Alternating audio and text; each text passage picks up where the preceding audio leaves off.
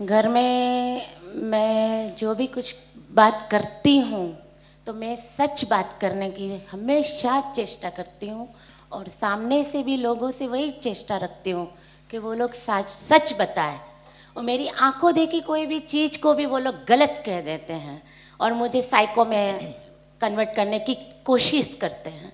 फिर भी मैं अपनी कोशिश से, अपने अंतर के आत्मा के भगवान से जिस पे मैं बहुत भरोसा करती हूँ।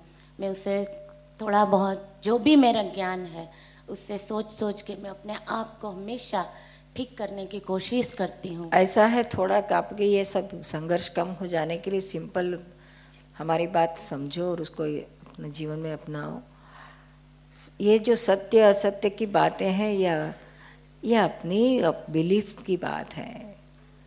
हमारे व्यू पॉइंट की बात है, हमारे व्यू पॉइंट में जो सच आता है, उसे ही हम सच कहते हैं। शायद वो औरों के व्यू पॉइंट में न भी आता हो। तो उनके व्यू पॉइंट का सच उनके लिए बराबर है, आपका, आपके लिए बराबर है। लेकिन आप यह चेष्टा मत करो कि सामने वाला भी सच बात माने, आप जो कहते हो। ऐसा कभी गल हो ही नहीं सकता है।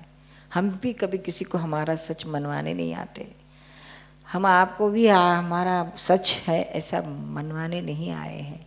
आपकी आत्मा अगर कबूल करे तो ही आप मानो अदरवाइज़ नॉट तो आप ये छोड़ दो ये तो संघर्ष में सारा जीवन चले जाएगा कोई एक्सेप्ट करेगा नहीं और खामा का दिमाग खराब हो जाएगा अपना। तो बेटर है आप अपने सच को समझती हो तो उसको द, द, सामने वाला कहता है कि आपका गलत है। तो ठीक है बाबा वाला गलत है। फिर आप अपनी ओर से तलाश करो कि सच है या गलत है।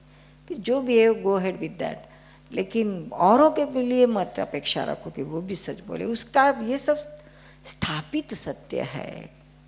अपने अपने व्यू पॉइंट में, अपने अपने दृष्टि में जो आया है, हमने जो सोचा है, वो हमारे लिए सच है। सामने वाले के लिए वो नहीं भी हो सकता। इसीलिए इसको रिलेटिव सत्य कहा है।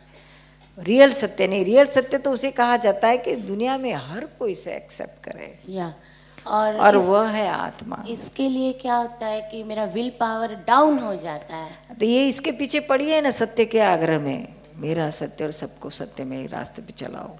इसलिए विल पावर चले जाएगा। है ही नहीं कोई सत्य।